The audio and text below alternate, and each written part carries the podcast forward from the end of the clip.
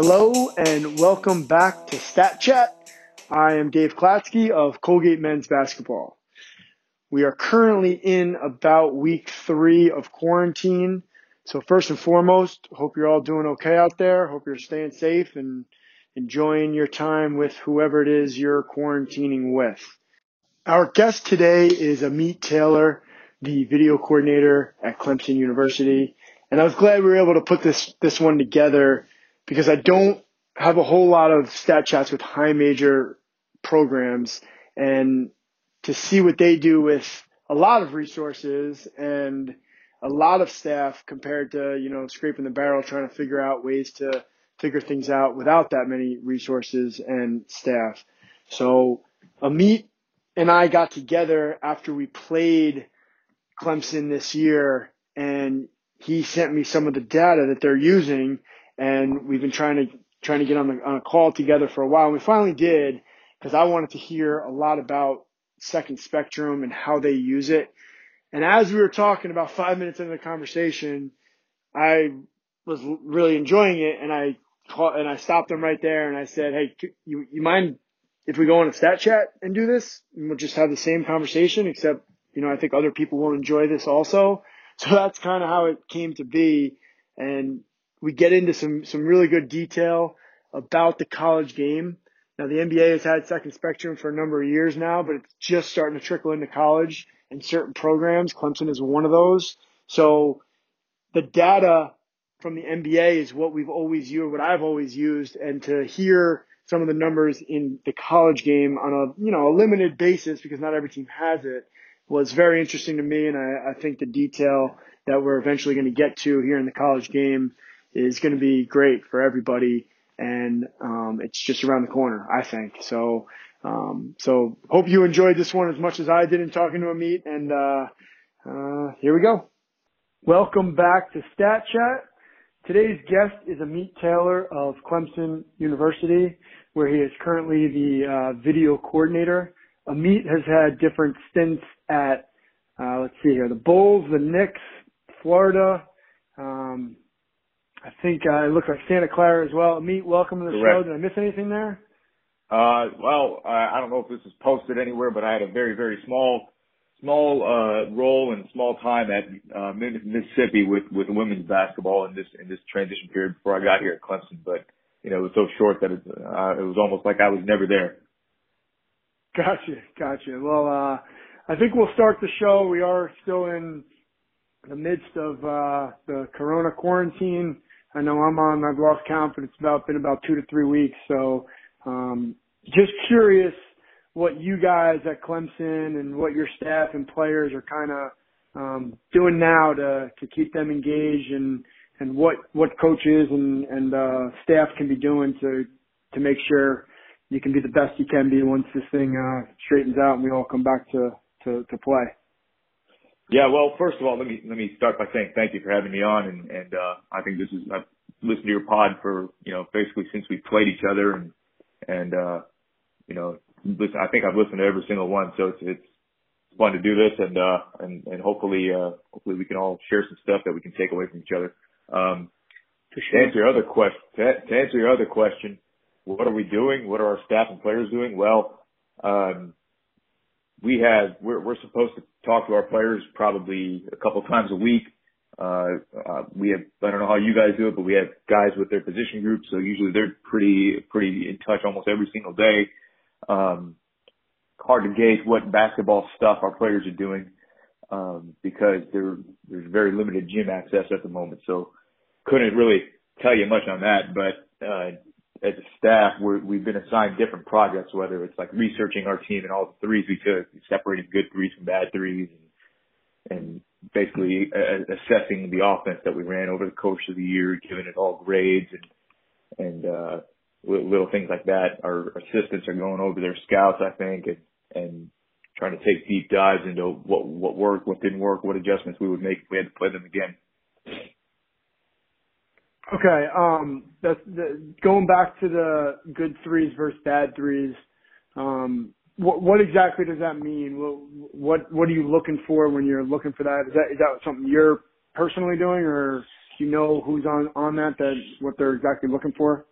Yeah, that's been assigned to me. Um, part of why I mentioned it, and it's kind of ambiguous. It's we, we have an idea of what coach likes as a good three versus a bad. Obviously, it's I think you know some Kirk Goldsberry. I don't know if you're familiar with him, but Kirk Goldsberry did some yep. studying. He's been studying the you know every shot taken in the NBA over the last decade or so, maybe a little longer now. But it's come to some number like 96 or 97 percent of threes are assisted or something like that. So obviously, we're looking for how we're getting threes, whether it's inside out, whether it's painting, you know, driving kick, painting, painting out. You know, we we love we love these threes after paint touches. We love transition threes, and and you know, uh, obviously we you know I think modern basketball is is layups, open threes, and, and free throws. So we we want to see what what exactly we're doing to get open threes, and and whether we're making them at the at the at the at the marks we should be making them at. Okay. Um, we're going to come back to that in a little bit. Yeah. Um, I kind of want to start with a little bit about your background and one of the reasons we kind of connected after our game was the second spectrum data. So, you, right. you know, you guys are one of, I think you can explain more, but three teams in the ACC, probably a handful in the country. And can you just explain a little bit about your background with Second Spectrum and how you guys even got involved and and, and how I guess uh, well we'll start there and then we'll we'll go from there. Yeah, so um, you know, I, I start as we spoke on the phone a, uh, a few days ago. My my first job in the league was to chart shots before it became done by the the computer tracking and, and the computer vision and all that. So um, that was a that was a big thing to me. And when when the NBA instituted that, all of our jobs basically were made obsolete to do it by hand. So, um, you know, at the time it was called SportVU. It was run by a company called, called Stats Inc. And then, then, you know, for, for one reason or, or another, it, it evolved into a company in LA spun out of Southern Cal Computer Science and Statistics divisions that, that became Second Spectrum where they took the optical tracking and combined it with some, some computer learning algorithms and it spits out unbelievable levels of, of data. So, um, how we got into that was I had been talking to the company since my time at Florida about, you know, what, what exactly they're, they're capable of. And, and this stuff has evolved over the last several years, which is, it's unbelievable. Like just in the couple years that we've been partnered with them so far, we've seen so many additions and improvements to it. So, um, but, you know, having some friends in the NBA that had told me about it, obviously giving me access to, to the levels of NBA data and, you know, just, just being able to search and filter things to unbelievable levels of detail, uh, is, is kind of what attracted us to it. So, um, you know, we started a partnership with them two years ago and, uh, we've, we've gotten some unbelievable levels of, of information back on our team, which, you know, you would have never guessed. Like if you told me, you know, one of our players had on, on his three point attempts, he's got an average defender distance of like seven feet or something and he's and he's not shooting a great clip. So we're like, hey, you know, we we we run great offense, we get you wide open shots. Here's how open you are. You better start making these open threes. Right, right. Now so I want to get into it, some it, of that detail. Sorry. Yeah. Uh, yeah, sorry, I, I, I, want to get into I, some of that know detail. if that's, if that's what you want, if that's the kind of answer you were looking for, if there's something. Uh, no, that, that's exactly. But before we get to Okay. that, I, I just I'm curious. Um, so the three teams are you, Duke, and Wake Forest. Is that is that correct? Yeah, in, in in our league, it's us, Duke, and Wake Forest, and I don't know if I'm giving secrets away by saying something like that, but you know, we're we're we're one of three clients in the ACC of theirs. I I don't know what level Duke has, what what level of partnership Duke has with them, um, but I know when we played there a couple years ago, we got our our tracking data back from that game, so I know they've got at least the the infrastructure for for all the hardware and and and you know probably by, And, by and was this that, something that um that Coach Brownell is he a pretty uh, analytical guy? Is he did he two years ago come and be like, we got to be cutting edge, we got to be one of the first to do this, or was this the, you know since you had some experience, was it a joint effort or anybody else on staff? And it, I, the cost is pretty high, right? If I remember correctly, it's like twenty five grand, or or maybe it's come down over the past couple of years, and then a subscription per year. Is that kind of how it Yeah. works, or do they did they Yeah, want you guys so badly that they you know brought it down a little bit? I don't know what all the particulars are in terms of cost, but how this was born was uh, a couple years ago, the year we went to the Sweet 16 after the season was over. Coach came to me in the office and said, "Hey, how can we make this this part of your job better?" And I said, "Well, I have an idea, but it's not very cheap."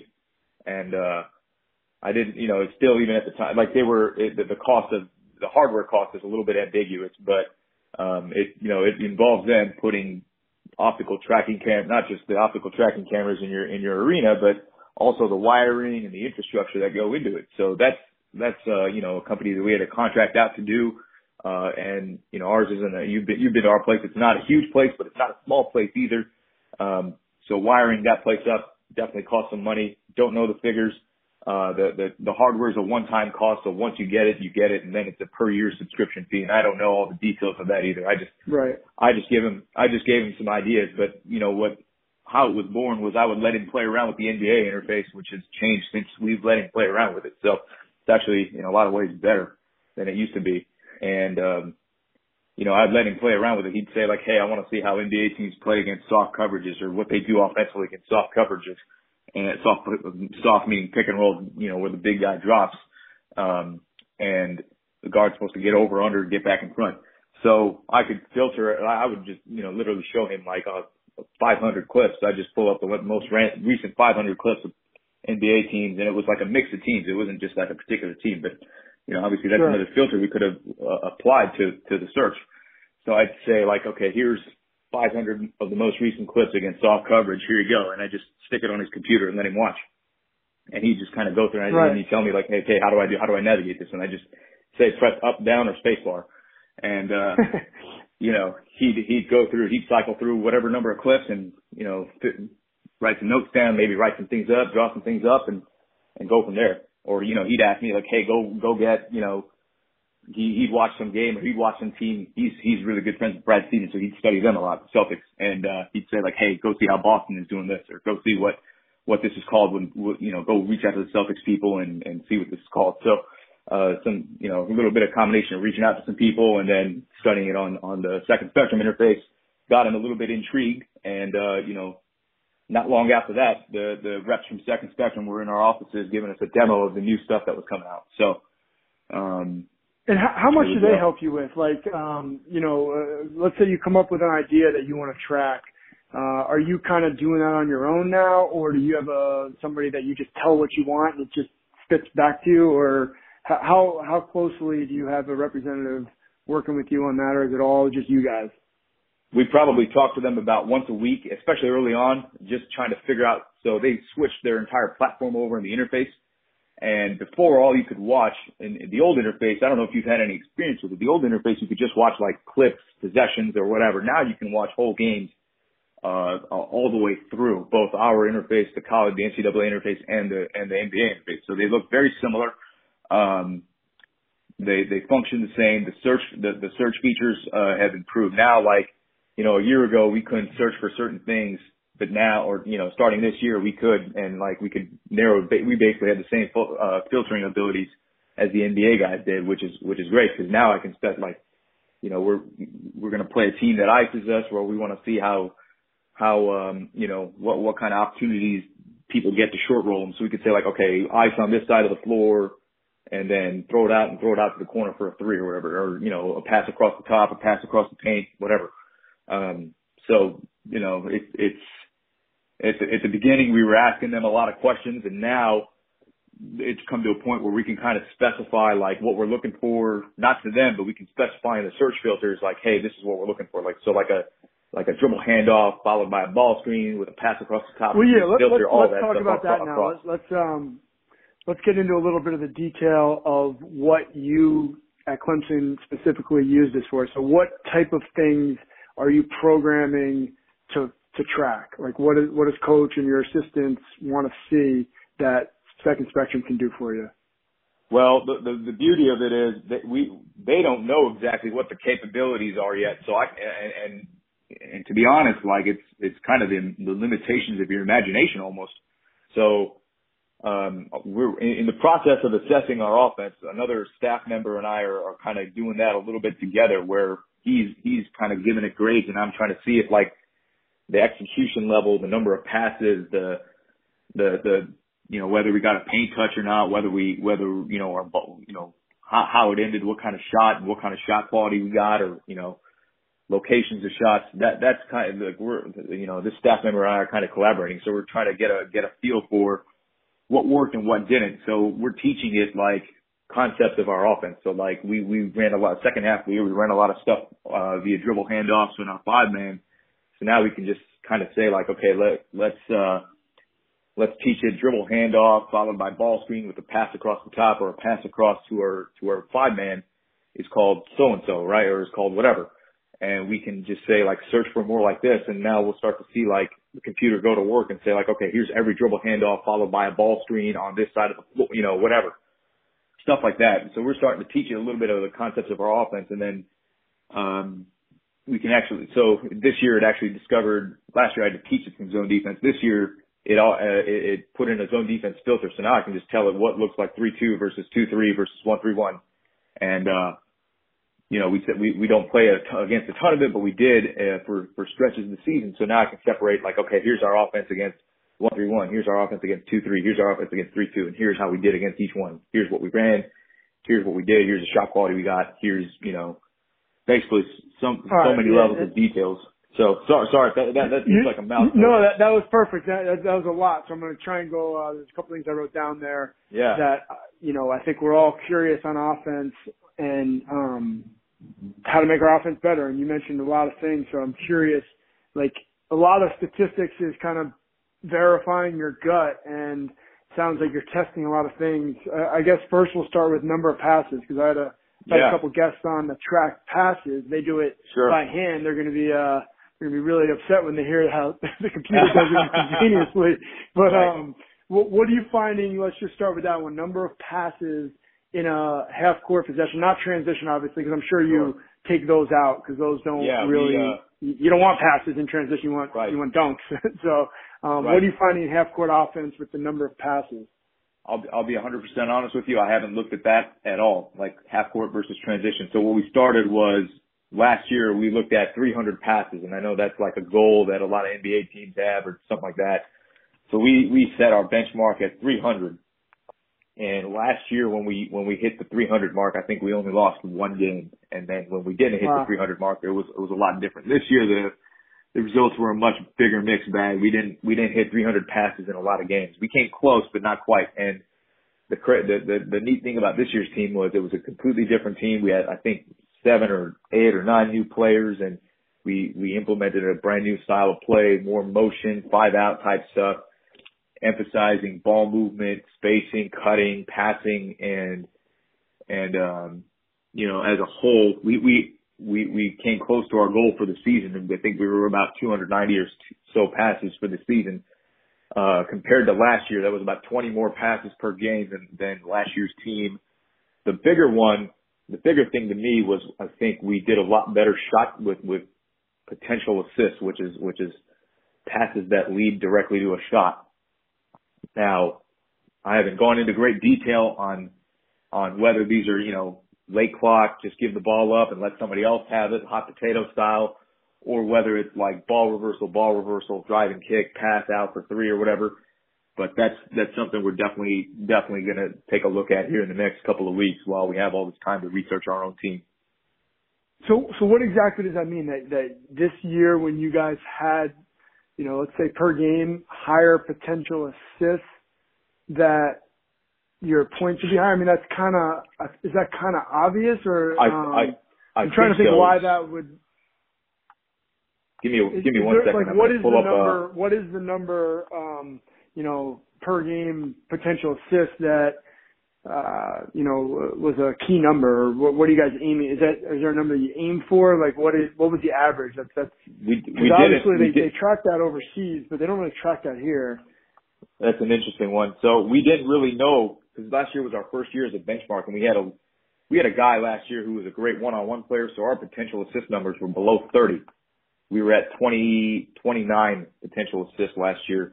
Probably I you know, and to be honest, I don't you know I there aren't a whole lot of teams to compare to just yet now, and and it's hard to compare to the NBA game because you have another eight minutes and you have a completely different yeah. style of play. I think, but this, you know, last year we were at 29 potential assists per game. This year we were at 35. So, um, to, to go along with the ball movement and, and, uh, the, the ball movement piece is big for us, but you know, that means like one more passes around the horn to one more skips and things like that. So it's, it's definitely something we're keeping an eye on. Uh, I wish we had a few more teams to compare it to and I wish, um, you know, I, I, can only hope this becomes cheap enough where everybody at some point can adopt these kinds of technologies and, and give us a universal database because it's great to have something like Synergy, but I, I'm sure you've come up with some, some gripes about Synergy over the years, just like I have. And, you know, I think the, the, the way they count things is a little bit funky. So, um, having a yeah, this, this is accurate, definitely next having level. an accurate that's why I'm-.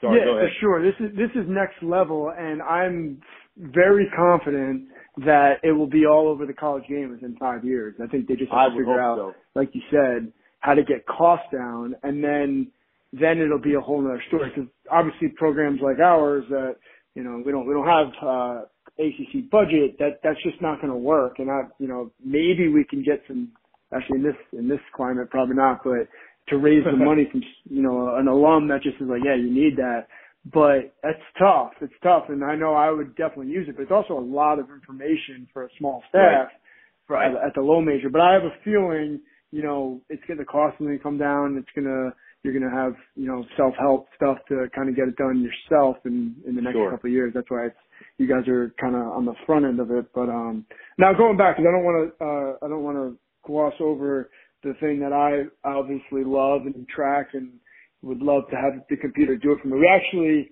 um, when I'm talking about a shot quality, and we we Sure. we actually just started figuring out how to do it through Synergy, and Oh, really? it's very accurate.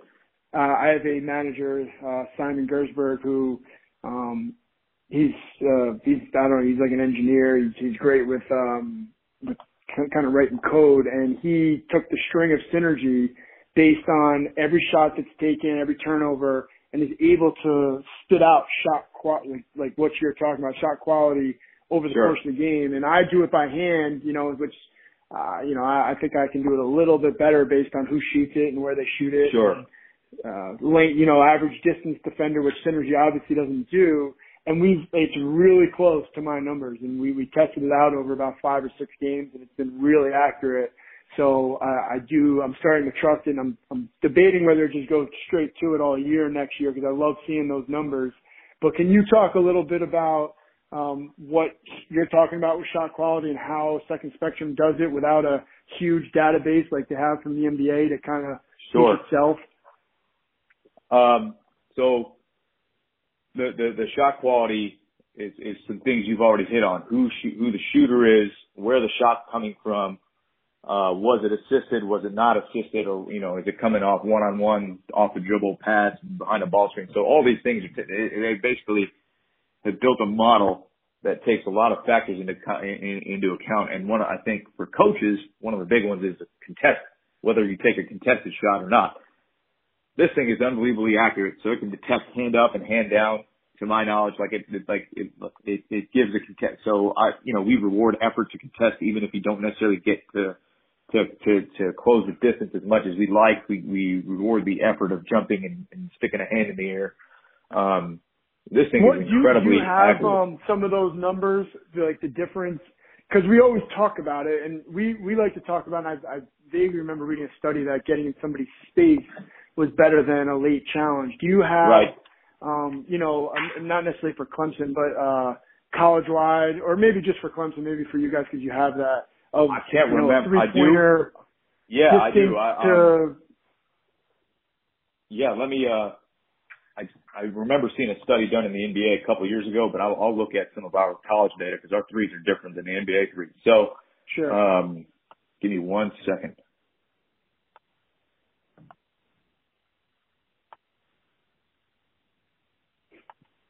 Um, so obviously, the the biggest one to me is the restri- so the first area we looked at was the restricted area because our team was smaller this year. Our team was not a very athletic or shot blocking team. So we looked at the restricted area and contesting a shot in the restricted area was worth about 30% of field goal defense, if you can believe that. yeah. So yeah. that that was that, that was a, yeah, because you're counting all then, the open layups in that, so which are close right. to you know 100 percent, and then you know or maybe like 90 percent. So I, I I can definitely believe that. Um, um, now, and then what about as you get a little further out? Give me one sec. So I'm going to give you another data point here. Give me one second. I'm going to give you another data point. I'm looking at 1920 data compiled by Second Spectrum here. Um, and what I'm going to give you is a, a what they give as shot quality versus and and the shooter impact, which is how much above or below the expected value that you that you score or shoot at. So the uh, the expected value of a of a contested lay or a contested shot in the restricted area is about 60%, right? Okay. But if you go to uncontested, it's basically 100%, right? Right. You, you know, people, obviously we have some people below un, uncontested layups, whether it's transition or something, but the first, so that's worth about 30%, 30 or 40% worth of defense right there. Okay, so now. And, and what you're talking about is, does it give you, can you measure, which I know the NBA does, and this is, I think this is really important, what you, like you just said it, so you have your guys expected value like above or below what, like, so Aamir Simms might have been 66% contested and that's really good and your backup might have been 48. Uh, does it, right. does it give you those numbers? Yeah, it does actually. So again, you know, it gives you the the dis, dif, the difference between what you should be shooting versus what you actually shoot. If that's is that the question you're asking? Yeah, I think that's really important because yeah, you know, you talk about it all the time. I tell our shooters, I mean, when I, I know we're talking about restricted area, but I tell our shooters like, look, if you can get the shot off and it's catch and shoot, like, and I don't have, I mean, I guess I do have some of the numbers to back this up, but you, I want you shooting that shot because you can make it at 35, 40%. And right. this gives you, this should give you exactly the exact number, whereas I'm kind of estimating based on, you know, how close the defender is and how much time you have to get the shot off. So, um, so go ahead. So, I, I didn't mean so, to. So sorry. Keep going. So the next area, so the next area we focused on is is paint too. So you know, not in the restricted area, but in the paint. So basically between the restricted area and the free throw line, because I think that's a shot that a lot of us try to get. We think of as good shots. You know, it's a lot of times it's pull up shots. You wouldn't believe how difficult these shots can be. Um, and if you have if you have shot makers or guys who are really good in this area, like I'm I think this is a really a, a big reason why we won some games this year is because we dominated this particular area.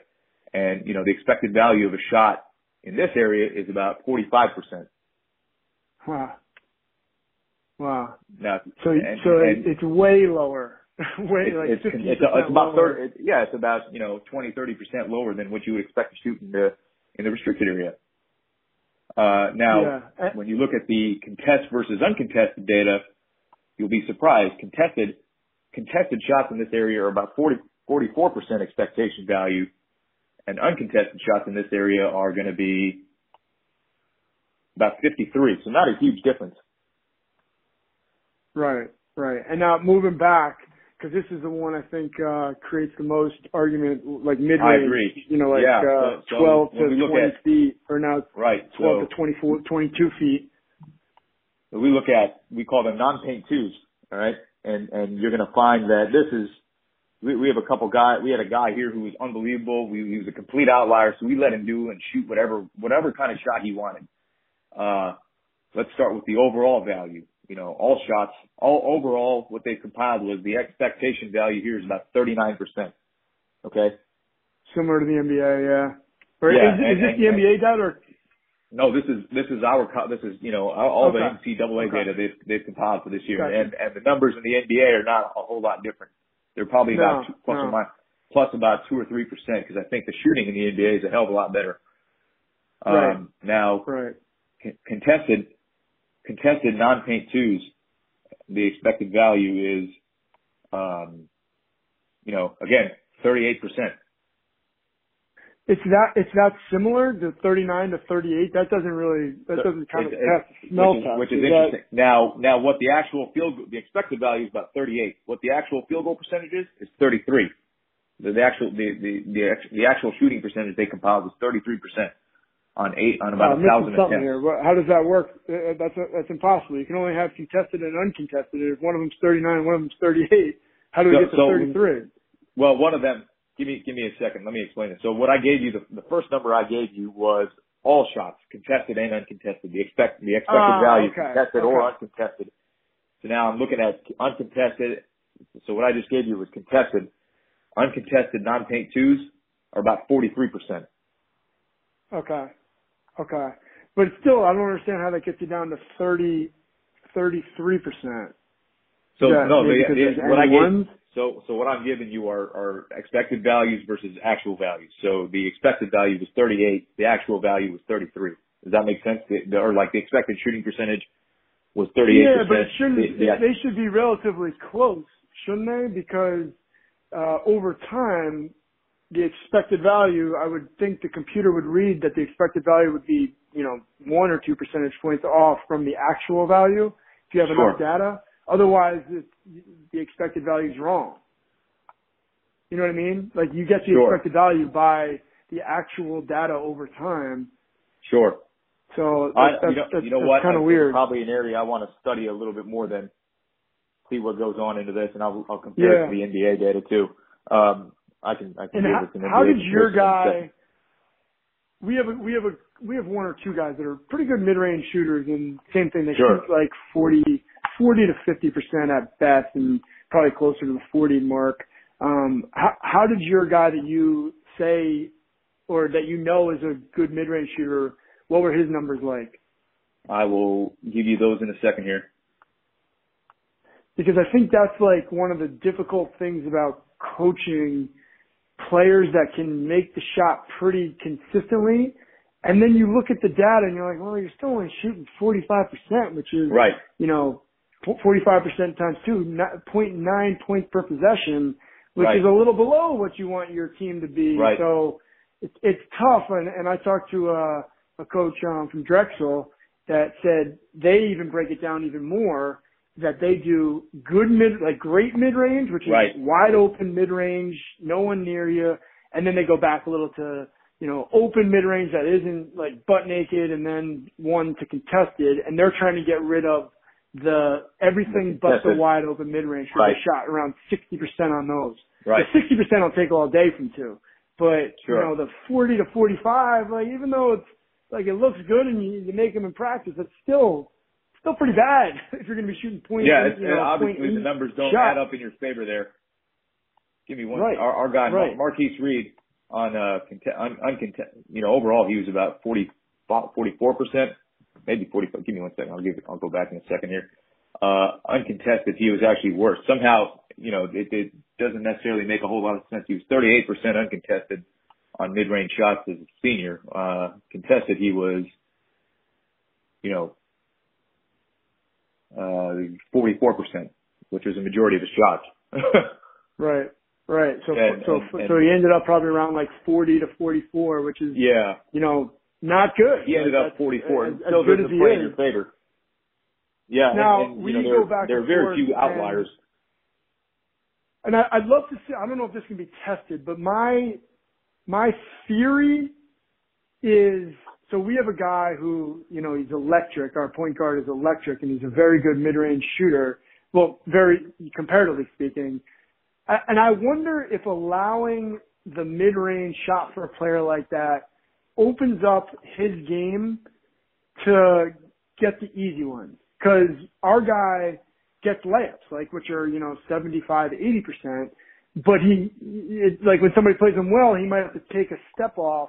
So it's like, are you eliminating the really good shots by curtailing, like saying, don't shoot that, it's a bad shot, because it is a bad shot in the grand scheme of things, but are you then limiting his ability, or uh, can you teach somebody, yeah, that's a bad shot, so if you get the easy one, take it, and if you they if, if you can't, then you got to keep moving the ball. So I I don't, I mean, I'll just leave that open to you. Is there any way to test that, like maybe find a bunch of players that take a bunch of mid range and see if if that can lead to other good baskets, or you know what I'm trying to say here? Yeah. That I, I think there's something to be said for guys. People see the ball go through the basket, and I think it gives them confidence. And, you know, the the more confidence they have, you know, sure they'll, they might take some bad ones, but um, you know, good players are. I, I've always said this: good players are going to make tough shots. Whether it's a three, whether it's a layup, whether it's a mid-range shot. Good players make tough shots, and that is, you know, kind of held over time. Like we like, we look at some NBA comps like like Chris Paul is an outlier mid-range shooter. Dirk was an outlier mid-range shooter. We we look at these numbers. We we have a guy who we're trying to trying to you know get him to to see a little bit more of these numbers, not necessarily to change his game up, but to to let him know like, hey, this is this is the these are the guys who are really really good, and these are the percentages they shoot, which is why their coaches are probably letting them go with whatever they want. So we've we've shown right. him like, you know, we've gone on on we we've given him the comps of like, here's Chris Paul's mid range numbers, here's Dirk Nowitzki's mid range, you know, here are so and so guys mid range numbers. So um how good are those guys from mid range? What what I are mean, those, they're like, unbelievable. the I'm about to pull up I'm about to pull up some. Uh, you know what? Let me just filter this NBA stuff out right now, and uh, and, and give you give you the top shooters in the mid in, in the non While, while you're doing that, I'm gonna I'll throw something at you and the listeners that like if you think about it, is obvious, but I'm not sure you've always thought about it. But uh, mid range over the course of a game and a season with those numbers are not going to lead to winning.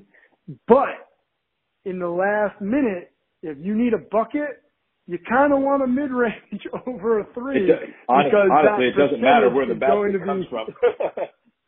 exactly. So it's it's kind of backwards to think like, oh, force him into a mid range. But if it's the last possession and you're tied, you know the the, the uh, just college the ball shoots about 34, 35 percent versus what you just said 39, 40 percent. So uh, you know you always got to figure out if you're playing for the long term or the short term. So at the end of the game, if you're on defense, you got to limit the easiest shots possible, and that's closer to the rim out. But it's kind of weird to think about that if you shoot those your whole game or the whole season, you're gonna lose.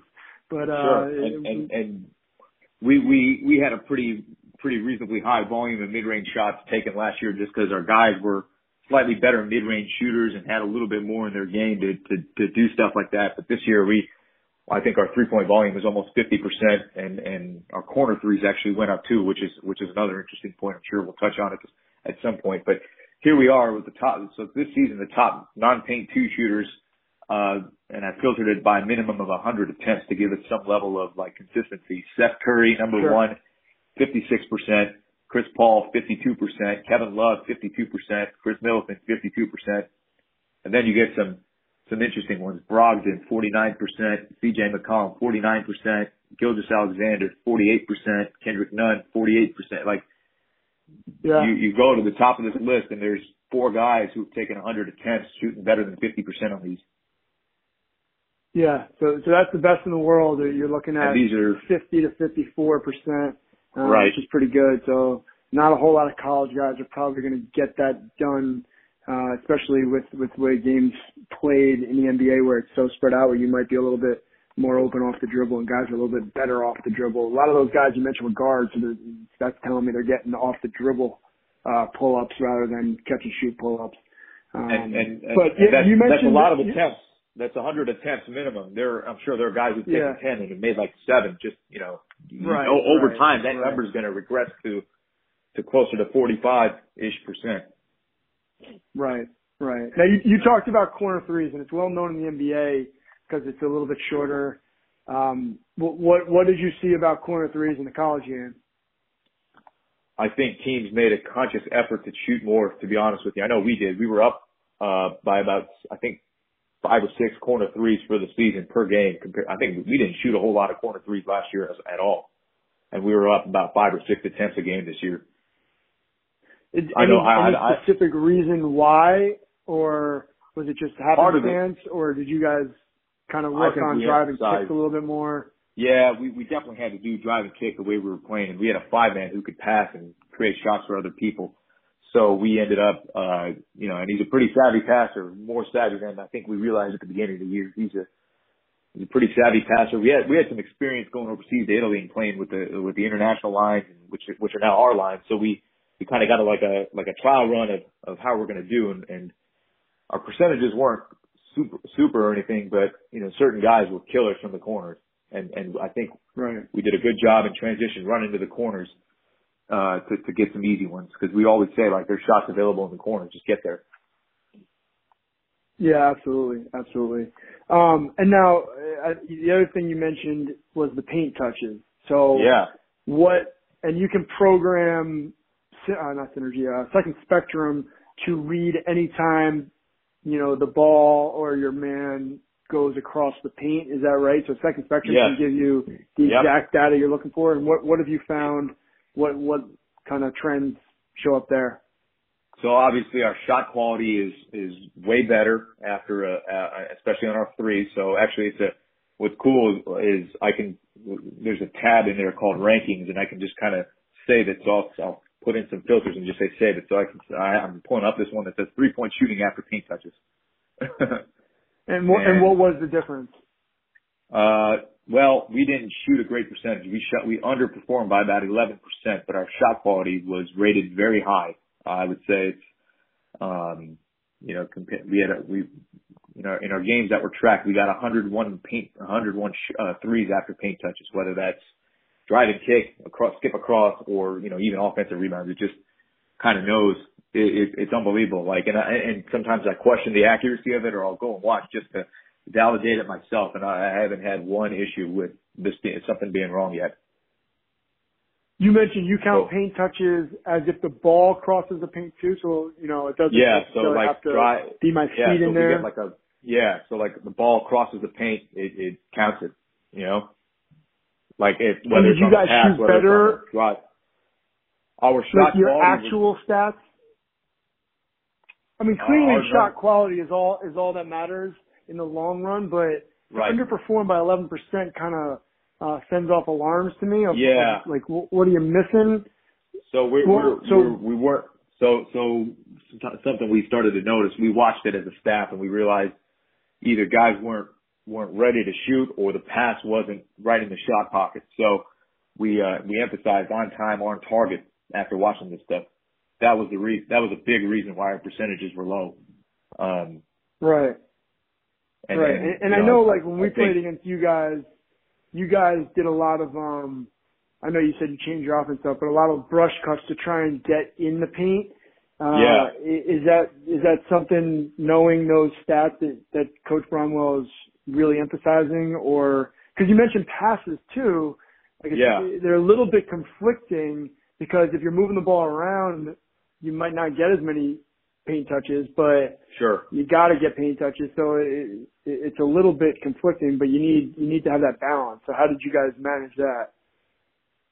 So uh, repeat your question one more time. It was uh it was, So it was how, how did, did you guys what what did what did the coaches emphasize on offense, knowing that paint touch data? Uh, making the right decisions was the big one, and and then the on time, on target passing was the other big one. Like those were the two biggest points of emphasis with us. Like we would do, we would run great offense. We would get wide open corner threes or wide open drive you know diagonal pass threes, and then pass would be off target, or guy would have to move another step, or guy maybe you know sometimes the guys didn't move on the penetration to the right spot to get there. So like if we're getting baseline penetration, we're supposed to slide a guy into the corner. Well, if the guy's not there, or if the guy's not in position, the pass is going to be, you know, a little off target most likely. Or if he's late, the pass is going to be going somewhere else rather than into a shooting pocket. So that was, you know, getting guys to, to move on penetration was, was a big one. On time, on target passing, and then shot ready is what we would say a lot. So like, you know, Yeah, you mentioned you mentioned. Uh, I think that those are some key points for coaches, and that's something um, we have.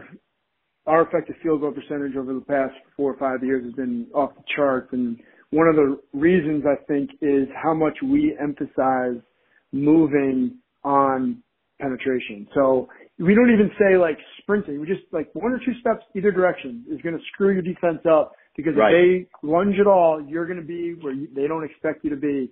So Right. we do drills all the time, whether it's you know obvious the obvious ones where one guy drives and kicks to another, three man, four man with fake defense. We're all you know let my guy go, and everyone has to uh, move around. Or, uh, the offense has to find gaps around them on the three point line so we can get good shots, and the, and the offensive guys can make a, a good decision of, to pass to one of them, and then you might have a guy running at you and make the extra pass.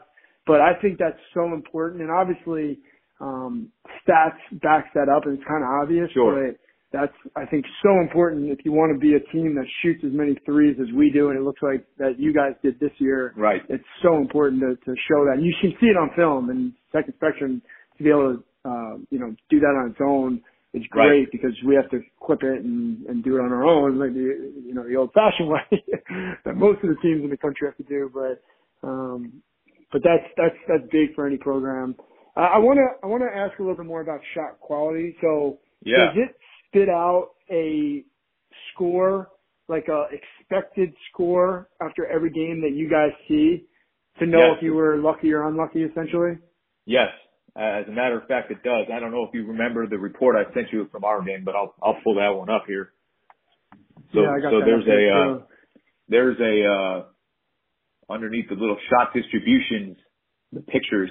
Uh, it'll do it by your shooters, but then above that, it'll tell you, um, you know, team shooting performance, and it'll say, okay, here's Clemson, 56.7% effective, shot quality 54.9, uh, Colgate 55.3 effective. There you go with really high effective field goal percentage.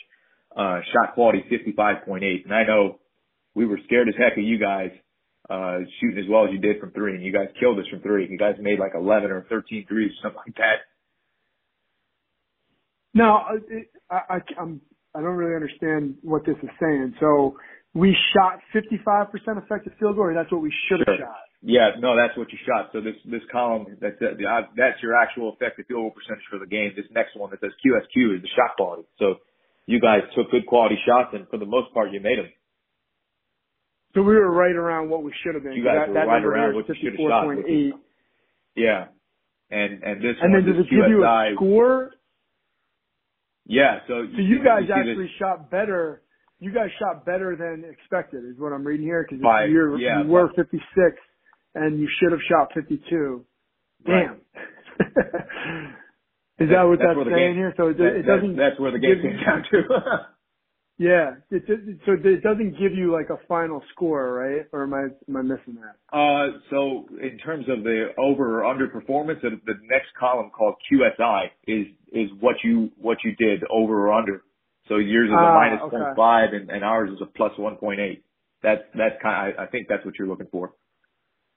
Yeah, I'm not seeing that, but that makes sense. So, um, and I, I mean, I do the same thing and just, you know, so you know, I did look at what it was for that game and we weren't unlucky. The final score was like 81 to 69 and I think I had it Right. at 80 to 70 or something like that, which is Right. very close to, to accurate. Right. So we, we both did do kind of what we were expected. Um, unfortunately, we had, I think, 20 something turnovers, which we're one of the best teams in the country at not turning the ball over, but not in the second game of the season against a very good ACC defensive team. So that, uh, it- that, that didn't help us too much. Um, now I What- want to kind of, go ahead. Well, I was going to say one of the things I love from these post game reports is one of the the area that I love looking at is the paint and the restricted area, and I see just the attempts. Just going back to the game here, 19 attempts to 34 in the in you know on basically what we would consider good twos, and then you look at the Right. effective the- you know the effective field goal percentages. Um, you guys, we both shot the same amount in the restricted area. You guys shot a little better in the paint, but you just had you know almost 20 fewer attempts, which which to me is an interesting one because we looked at some of those trends, like how many shots do we get per game in the restricted area? How many do we give up? How many mid ranges do we force? How, you know, things, things like that become a thing we look at over the course of a season. Now, now, how much is the staff? This is so much information. I think that's what scares people. I mean, it's it's overwhelming to a degree. What are what's Coach Brownell and, and the assistants? What are they focusing on the most? Is there is there is there some things they're like this? I need to know this number, or this is just too much. Like uh, you tell me what's important. How are they managing all this information?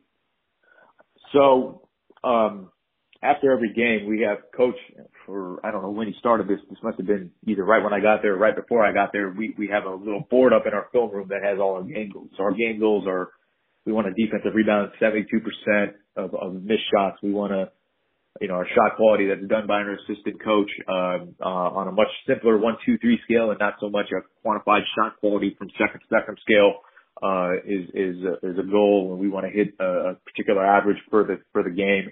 Um, contesting shots, we want to contest like 70% of shots. Um, we want to make more free throws than our opponent takes. We want, you know, things that are very common sense. We want to keep it below Yep. 11 or 12 turnovers, something like that. So we have a goal, we have a board and, and, and we, you know, our, our coaches are interested in all this stuff, but we boil it down to about seven or eight things that we give to the, to the coaching staff after the game. And usually those are pretty good barometers. So we, it's great that we have all this information, but it's, it probably boils down to a few things. And then if there's a few nuggets like, hey, you know, we gave up 25 shots in the restricted area, I'll say something like that to coach. Or So you'll have, and how many people are in that meeting? Like, uh, and you guys have big staff. I was it's, looking yeah, we have a big staff. It's it, it's pretty much everybody. Yeah, and So a lot of people every- stay you know- quiet, and if anybody has anything to say, they'll they'll they'll pipe in. But Yeah. not really. Yeah, yeah. Uh, you know, a, a lot of it's centered around the, the assistants talking about their position group and what went well, what didn't go well, what what improvements the scout coach is talking about. You know, what adjustments or what what he thought was good from our game plan, what he didn't think was good from the game plan, and what he would change if we had to play somebody a game. And what is your specific responsibility? So game ends. What's your specific responsibility as video coordinator at Clemson? So number one is give the game to all the coaches. I think that one's Yep. pretty Yep. pretty uh, universal. Number one, get everybody the game.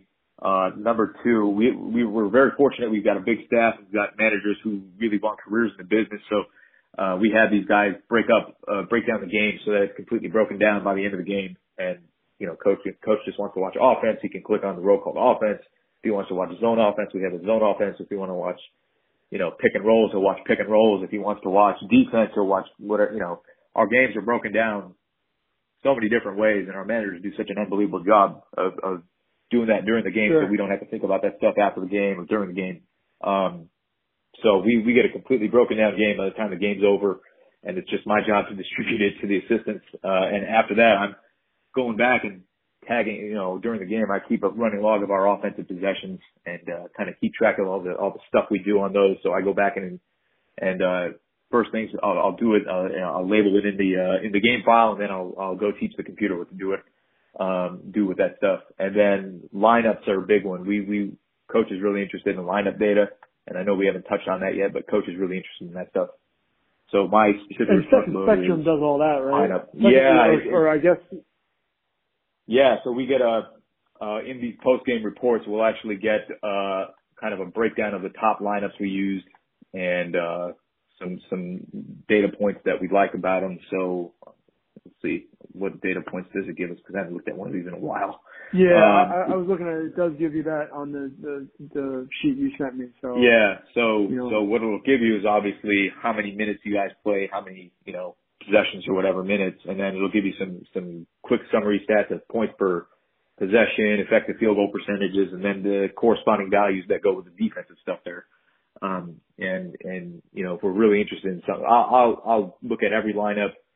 Uh, and and kind of give them a, a summary of like what lineups we played the most, you know, what what lineups played the most possessions, what lineups were particularly good or bad, uh, and why. So we'll give them some stuff about like defensive rebounding, like say, you know, our backup five man struggled with defensive rebound and, and that showed up every time he was on the floor. So we kind of say like, okay, well, we can't, we, we put him in and our defensive rebounding suffered by this much, went from 75% to 68% or, you know, something like that. Yeah. Um, and then a big one for us was we had so, so much, uh, change in our, in our lineup structure over the course of the year that I'd have to tell them like, hey, our starters are really good, but they only play eight minutes a game together or something like that.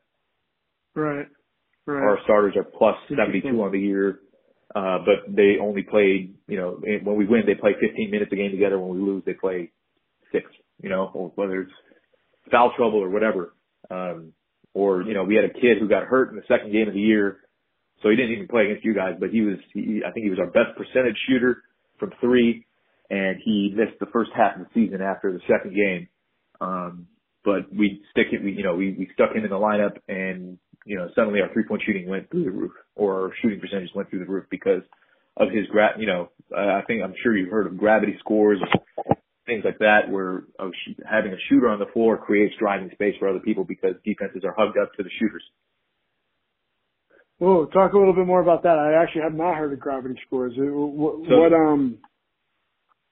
So this was originally born out of Kyle Korver, um, being being the best shooter in the league several years ago, and I think what they called it was a gravity score, meaning like him being on the floor pulls his defender this much closer and opens up Yep. lanes and opens up offense for everybody else because the help defense on his guy isn't able to help over as much.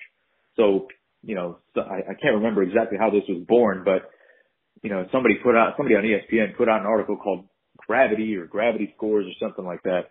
And, uh, that was like kind of the first time they, they studied the, the impact of, of defender distance and help or, or, you know, off the ball, uh, hugged up to really good shooters based. And so, you know, now Steph Curry is a, is a big study of this one. Klay Thompson became a big study of this one. So the gravity meaning like the distance between the, the help defender and the guy that, that they're supposed to defend. Uh, and what that does for the rest And, of the and you can, and essentially second spectrum can give you that value for every single player and then figure out the offensive efficiency when that guy's on the court compared to when he's not. Is that kind of what it, what kind of, yeah. value is in it? They don't exactly call, they, they don't exactly give you a gravity score. What they call is, what what they do is, what it's called is kind of a shooter impact score, with the QSI value, and that's, um, you know, a little bit of not just the shooting performance, but like when you start to look at it as a, as a unit rather than an individual, um, you can start to get these impacts of what having a certain guy in versus what not having a certain, uh, what the impact is of not having a guy in. So, Right. the way we Right. studied it That's was like, okay, uh, we put the shooter yeah. in and what what becomes the average average defender distance when this kid's on the floor of our entire group. Oh, if okay. that makes sense Yeah, that, that's kind of cool. I like that. I'd like to see numbers for our team, which I know are Like I impossible think- to do that without. I, Yeah. it, it's interesting. Kirk Goldsberry talks about defensive shapes and morphing defenses and all that stuff, and I think that that kind of all goes together. Like you put a shooter on the floor and the defense becomes a completely different shape. Sure. Sure. Especially if it's a five man too. That, that really Right, and- and, it's hard know, to measure that value without the the you know artificial intelligence doing for Without you. without without the without the tracking data, we wouldn't like we know we have a pick and pop five man, um, and he and you know obviously played better as the year went along, and we changed up the way we do things um, to suit a little bit more of his game. But you know, Right. with with, Right. with just four or five games of doing something that we thought in uh, was working, um, you know, we weren't sure exactly what we had just yet, but now we we kind of know the value of having taken pop five men exactly. Right. Right. By the numbers, that's good. And uh, and It's- it- uh, we can. But you have anything else to add? I had one last question. No, no, go ahead. then, uh, Go ahead. I, I just I'm I'm curious. Um, you know, you you have a great background in statistics and analytics. What what are your career goals? Um, at this point? ultimately, I'd like ultimately I'd like to go coach in the NBA. I don't where, I, where know, this stuff's the- a little bit more prevalent and, and Yeah, uh, yeah. and Well, well, the, the, data the, matters the fun more. part for me, the fun part for me is actually getting to work with players. I've, I've had, you know, we didn't have any restrictions this summer on working with our players because we were under FIBA jurisdiction. So all the non-coaching staff members had a field day on scout team for a little while for like, you know, two or three weeks well, before we went to Italy. And, uh, you know, to me, that part's fun. Like, you know, being able to be on the floor with your players is a fun thing. Now, there's a lot of rules that we can't, you know, a non-coaching staff member can't do that stuff, which which is kind of unfortunate, but you know, it's the way it is and we got to play by the rules. So, you know, the Yeah. NBA, the only rule is don't tamper with free agents basically. right, right. so, Yeah. you know, you know, I think, I think being able to do some stuff like that would be, would be a lot more, not a lot more, but it'd be, I think it'd be more in line with what I'm interested in Sure, sure. and, and using, Well, using Well, these analytical, yeah. Sorry, I was going to say using these analytical pieces to teach and, you know, to, to study is, is a big thing. And, and maybe, maybe a way we can connect with our guys. Yeah, absolutely, absolutely. Well, I, I want to thank you again for coming on. I, you know, uh, Yeah. it's always nice to to dig into a high major program where there's a little bit more resources and personnel to to help with some of this stuff. And this is kind of this was great because this is kind of the next level that I hope we can all get to, but we might not. I hope so too. Budgets and yeah, and resources available. But this is great. I really appreciate it. So yeah, of course, you know, man. best of luck to you and your goals, and hopefully at Clemson as well. So uh, once again, I really appreciate you coming on. Yeah, of course. Thanks for having me. You know, I'm I'm blessed to have a, a really forward-thinking staff and and even people like you who, who try to get stories like this out there. So thanks for thanks for having me, man. I really appreciate it. No doubt. Best of luck to you, and see you around. Good luck, uh, coach, and uh, stay safe through the quarantine. Absolutely, you too. Take care. Bye.